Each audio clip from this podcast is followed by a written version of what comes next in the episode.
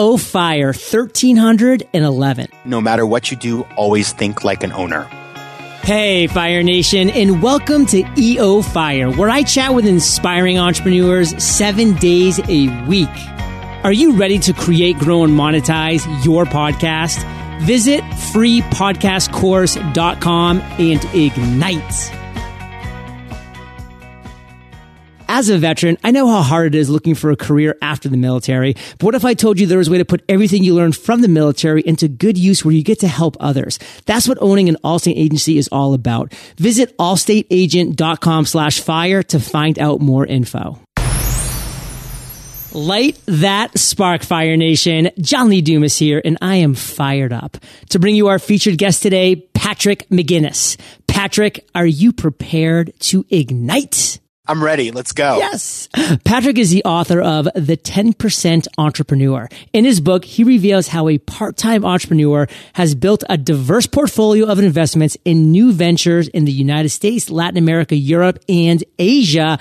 Patrick, take a minute, fill in some gaps from that intro and give us a little glimpse of your personal life. Sure. So the ironic thing is that when I was uh, in grad school, I actually invented the term fear of missing out or FOMO. uh, that's my little claim to fame. And the irony of that is that I actually was missing out on a lot because after grad school, I became an investor and I was investing in companies as a private equity investor and a venture capitalist, all kinds of things like that. But I never actually was an owner of anything. I never actually started anything, invested in anything personally. And once I got going on it, I realized that I'd been missing out on that the whole time. And so over the last five years, I've basically been working hard to build this portfolio and I've been lucky enough that I've been successful and people have started calling me up and saying, how do you do this? I want to do that too. So I wrote a book about how to do it. And, you know, if the whole experience of writing the book and interviewing people all over the world who are doing this got me pumped up about helping other people to do it as well. Well, I love your journey, Patrick, and I actually love when my childhood kind of intermingles with the current life. And as you and I were talking in the pre-interview chat that I like to have, I mean, this guy, Fire Nation, was interviewed by my father for Georgetown. Then he went and he had my grandmother as his home economics teacher. And we have friends in different area codes from Maine as well that he knows. So it's just cool. Like when you have people from your past and have connections to people from your past, it just kind of intermingles in the future right now or the present, I should say. And I think it's going to set up for quite the interview. But you know how I always start, Patrick? And that's with the dollars because as entrepreneurs, we're looking to build viable businesses and that's what you've been able to do. So let's kind of unlock that a little bit. How do you in 2016 generate revenue in your business? So my problem was never doing the revenue piece. When I when I I was working in a big corporate environment, and when I left and started my own company, I had a bunch of clients that I took with me. So I always had like the the money coming in to pay my life and be able to afford to you know pay the rent and vacation and food and all that stuff. What worried me, where I was focused, was how do I build long term value? How do I own something that's going to basically accumulate in wealth over time? And so what I've done over the last five years is invest both my capital and my time, ten percent of both in basically taking stakes in lots of different companies. And so I built up this portfolio of 20 investments, 21 actually, and everything from a tech company to real estate deals to uh, I actually invested recently in a West End theater production in London. And all of these things are managed by other people. I'm part of the team. I invest. I help them to grow. But I have other people whose hard work is helping the value of all those investments to increase. And so I have my steady Eddie, you know, consulting business. I work with the World Bank. I work with an investment firm and they pay me on retainer. And I, and I have that kind of comfort. But I have all the upside that I wouldn't have had otherwise of being an owner in lots of different types of ventures. So a lot of our listeners, Patrick, are bootstrapping entrepreneurs, people that are really looking to be frugal, watching every penny that comes in, investing it all back in their business. So the thing that they're probably going through their mind right now is like, I don't have any money to quote unquote invest in something like, and where would I even start? Like, what would you say, Patrick, to Fire Nation? Again, the majority of people that are listening, you know, they are really looking to build a viable business that generates revenue. What would you say to them if they're looking to maybe explore some things that you've had success with in life? Yeah, absolutely. Well, this is something everybody can do. And what's so exciting is, you know, I, I wanted to find lots of stories of people from all over the place doing all kinds of things who didn't necessarily have money to invest. It's great if you have the money And if you do, then you, and maybe you will later on the line, you'll be able to consider investing and, and, and becoming an angel investor or something like that. But when you're getting started, there's lots of things that you can contribute to businesses that aren't money, but that are worth stock, that you can trade for stock. And whether that's coming up with a marketing plan, whether that's helping out with a website, whether that's coming up with a logo, whether that is coming up with key hires or introductions or clients, anything you can do that will help a small company to become more successful is worth something. Because, you know, one thing that we always forget is that small companies, they don't have a lot of cash necessarily to pay out to people, but they have equity. And so you can trade your, your, your skills, your talents, your relationships in exchange for equity. So for example, there's great stories out there of people who have come up with a marketing plan and given an hour or two a month to get a couple percentage points of a company. And then over time, as that grows, that can be worth hundreds of thousands or, you know, depending on the case, even millions of dollars. And so if you do that over and over again, it's not about time. It's about taking what you're good at and giving it to other people in exchange for a little ownership stake in their company. Fire Nation, I love this because there's one thing that we all have. That's the ability to hustle, sweat equity. We can do this. So if you identify opportunities, like go hat in hand, say, Hey, I will work for you for free, or I will do X or Y, or I will exchange services for you to make it happen. Because guess what? A lot of businesses, a lot of companies, they're bootstrapping themselves. So they would happily exchange services because they don't have the cash in hand. They don't have that revenue coming in the door yet. So they need to keep expenses low. And sometimes the only equities that some companies have is actual equity in their company. So think about that, be inventive and make sure that word hustle is always at the forefront of your vocabulary. Now, Patrick, I do want to shift because you graduated from Georgetown in 98. You've been all over the world since then. You've done a lot of things in business since then. You've been an employee, you've been an entrepreneur, you've been a mix of both. What is your worst entrepreneurial moment to date? And Patrick, really take us to that moment in time and tell us that story. Well, the, the moment that I want to key in on is the moment where I actually figured out that I had been failing to be an entrepreneur. And that's the day that in 2008, I was working at a private equity firm that was a division of AIG. I had been very successful. I had been promoted steadily, moving up the trail, getting more ownership in our funds, getting those bonuses every year. And then in 2008, AIG blew up and my fund blew up my stock in the company fell by 97%, and I realized I had never diversified myself, and I had never ever found a way to build anything outside of what I was doing day to day. And so I realized that in the failure to be an entrepreneur, actually, uh, I had to do something differently going forward. And that was for me, it was a really tough experience because, you know, John, you know, you come from Maine like I do, and, you know, it's a simple place, and, you know, we don't have lots of family wealth to fall back on. You know, if, if I fail, I'm going to be living in my parents' basement in Sanford, Maine. And they have cable and they have a half bathroom down there, but that's kind of it. I don't have something to fall back on. I, you know, I, I had to kind of make my way in, in, in, in the city on my own. And so all of a sudden, all of this hard work, all of this stock, everything that I had disappeared overnight. And I realized the system wasn't what I thought it was. I thought it was this meritocracy and all my hard work would pay off. And that day, something in my head broke, like something in my brain shifted, and I realized, you know, I've got to do something where I build something that's for me that I can own going forward. I didn't know how I was going to do that yet, but I knew that sort of putting my faith blindly in the quote unquote corporate lifestyle wasn't for me any longer. What was the craziest moment of the AIG collapse? I mean, I know there was a lot, but what was a crazy moment that you think would be an interesting insight for Fire Nation of a behemoth collapsing? Well, it was amazing because I was in this very cushy job. You know, we would travel around the world and stay in nice hotels and all this sort of stuff. And so I was in Istanbul in the Park Hyatt, which was a gorgeous hotel, and they upgraded me. And I had a, I had a, I had a steam room in my room actually, which was, which was great, I guess. Oh, but, all the taxpayers are loving hearing this. Continue, please. Well, exactly. No, it was an upgrade, so it wasn't. It was, it was a very reasonable room. But um, that was the day that they decided they wouldn't going to we're not going to pay our bonuses. And, and, I understand that. Like, I, I get how. now, works. don't give us an exact number, but about how much could a bonus be if you were at a similar place in your career? You could, in, at that point in your career, you're looking at anywhere from three hundred to five hundred thousand dollars. Okay, so this is a chunk of change. Now, what percentage of your overall salary is that about? Probably about around half or so. Okay. So it's meaningful. I mean, you, you know, especially, you know, you're expecting to get that, right? And so I was sitting in my room and I got that memo and, and people were really upset about it. And I just remember looking at the mini bar and saying like, I'm going to drink every Coke in that mini bar because at least I'll get part of my bonus out of the mini oh, bar which is really terrible actually. But, you know, the thing that I guess, you know, I understood the outrage, but for me, you know, we had people outside our building with signs and they told us we couldn't carry anything with the logo on it. And it really baffled me because there were people in the company who had done terrible things that caused the, you know, the, the blow up of the company. I get all that our division had nothing to do with it. So you just sort of felt like, you know, I've done everything right. I didn't, I wasn't the guy who took millions of dollars out and ended up losing all this money. No, no, no. We were building long-term portfolios that were actually great, but didn't matter. When you're on the bank, when you're on the decks of the Titanic, it doesn't matter what your resume says. You still go down with the ship. That is a great analogy, Fire Nation. The Titanic. Wow.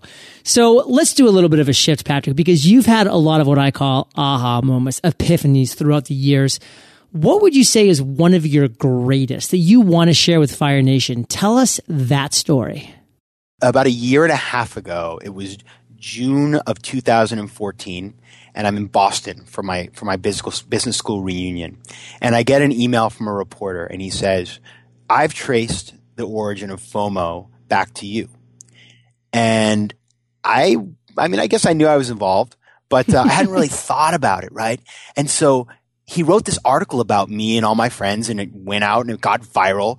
And I had been struggling. I had this book proposal that had been rejected by 33 publishers, and I was getting used to rejection. And, and it was frustrating because, you know, I understood, listen, I'm a first time writer, but we were rejected over and over and over again. We had learned and we had made the proposal better, but it was still, we weren't breaking through. And the minute that article came out, I got a, I got a meeting with Penguin, and two weeks later, I had a book deal.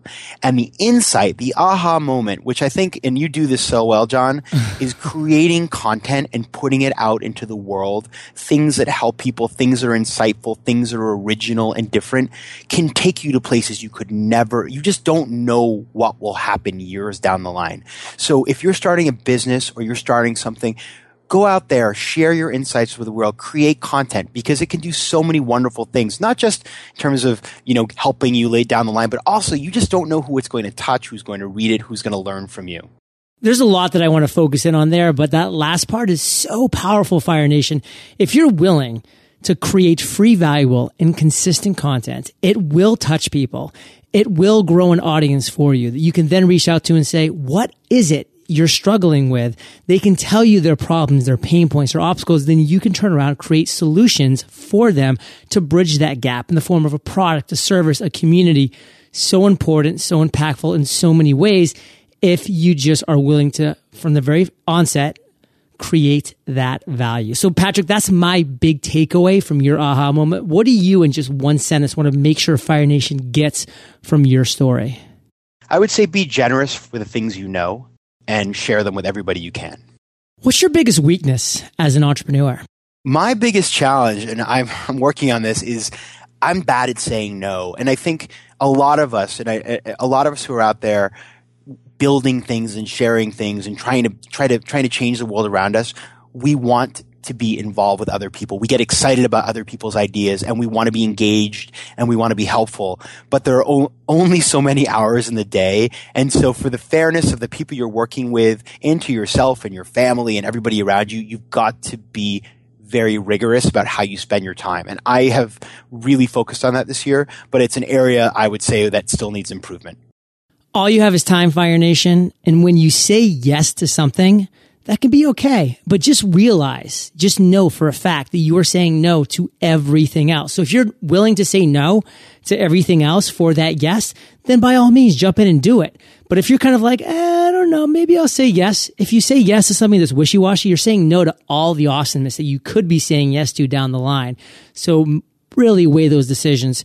Now, flipping it, Patrick, what's your biggest strength? The thing that gets me most excited about everything I do is communication. Uh, I have really worked on being a good communicator, whether that's in written form or I speak four languages. I do work all over the world and I've invested the time to actually try to be a communicator, not just in English, but in other languages.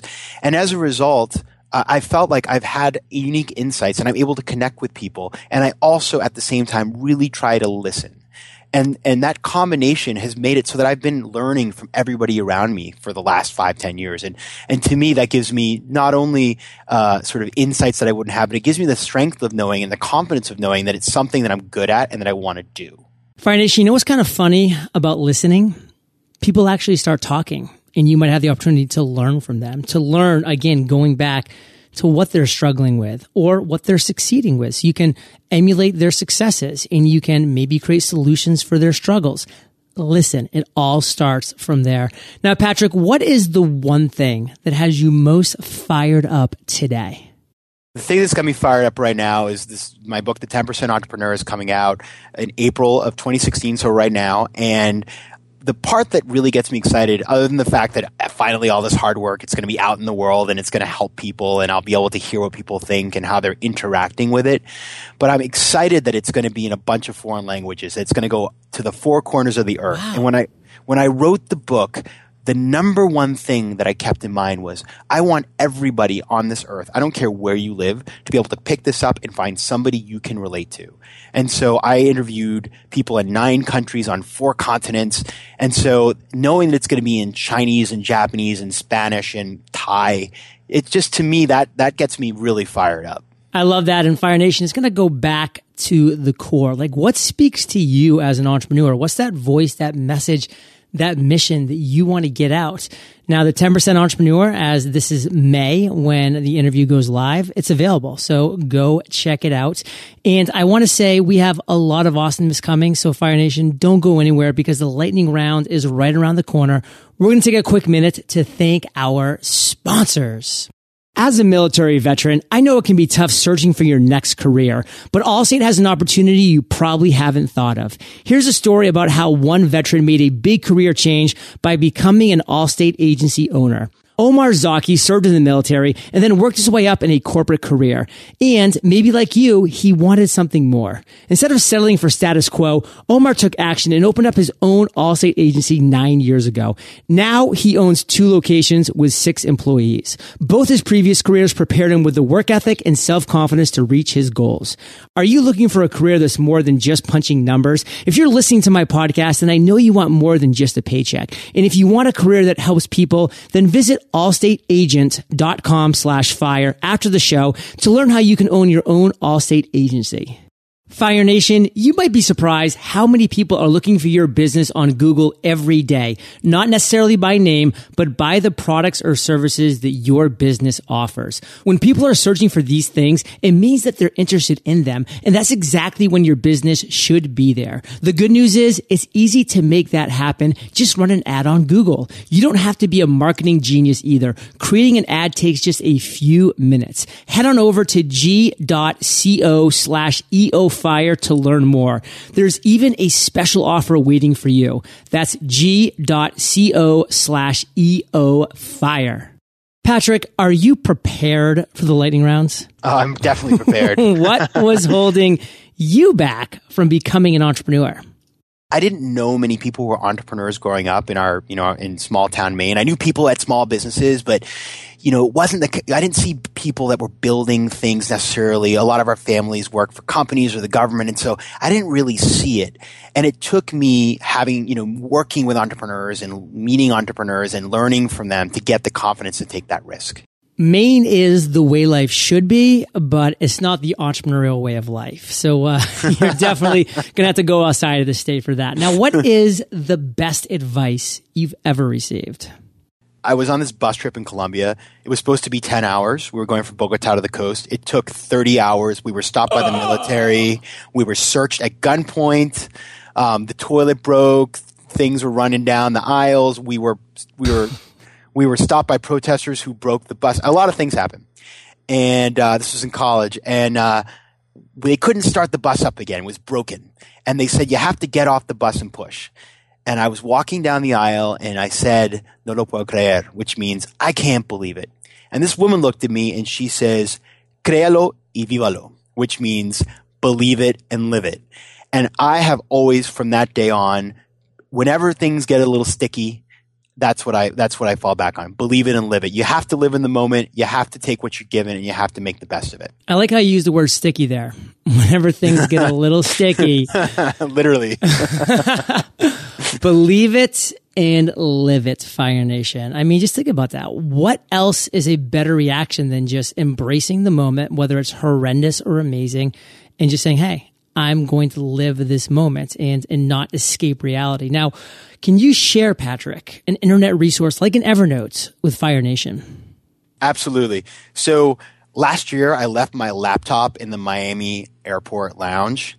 And when I landed in New York, I realized I didn't have it, and I had my book on there, and I freaked out. But I was able to pu- pull up the Backblaze app on my phone, Backblaze. and I could I could check and make sure that all my files were there. So I did get the laptop back, but I knew that no matter whatever happened, everything was there.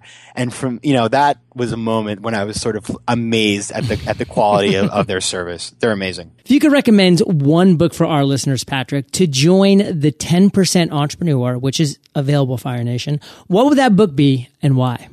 So the most substantive guide I've ever found for entrepreneurs that I just love is a book called The Entrepreneur's Guide to Business Law. It's by a woman named Constance Bagley. She was my professor in, uh, in, in grad school. And it's great because no matter what problem you come up with, you, you confront as an entrepreneur, you can find the answer in that book. I keep it on my bedside table. Is the 10% entrepreneur going to be available in the audio form? Absolutely. Comes out in April as well. So you can get it in digital in traditional paperback and in audio form. Amazing. Fire Nation, I know you love audio, so I teamed up with Audible. And if you haven't already, you can get an amazing book for free at eofirebook.com. Maybe it's a 10% entrepreneur. Who knows? Patrick, this is the last question of the lightning round, but it's a deuce.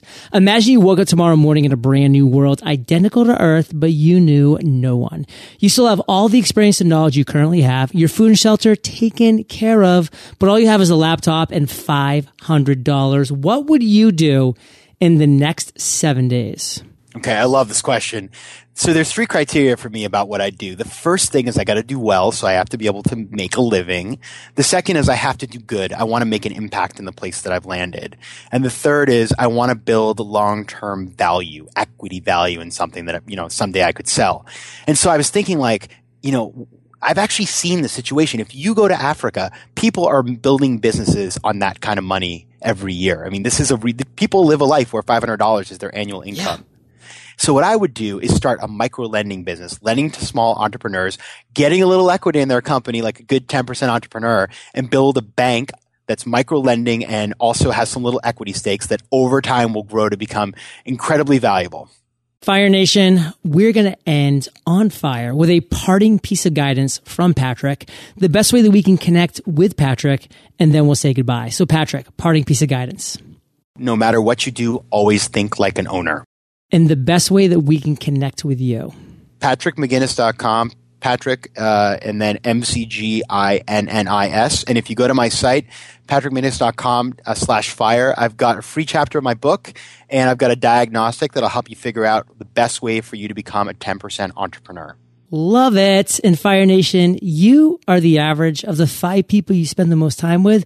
You've been hanging out with PM and JLD today. So keep up the heat and head over to eofire.com. Just simply type Patrick in the search bar. His show notes page will pop up with everything that we've been talking about today. Of course, get that 10% entrepreneur, put it in your pocket and read it. And if you go to patrickmcginnis.com slash fire, you're going to get the first chapter or a chapter for free along with some other awesomeness. So head on over there, take some action. And I want to thank you, Patrick, for sharing your journey with Fire Nation today. For that, we salute you and we'll catch you on the flip side. Thanks a lot. This has been awesome. An ad on Google will help your business find new customers at the exact moment they're searching for what you have to offer. Go to g.co slash eofire to get a $75 credit after you invest $25 in your first campaign. That's g.co slash eofire. Fire Nation, thank you for listening to EO Fire. Visit eofire.com for killer resources, free trainings, and so much more. If you want some behind the scenes intel on how I'm taking EO Fire from a seven to an eight figure a year business, all from my living room, text EO Fire to 33444 and ignite.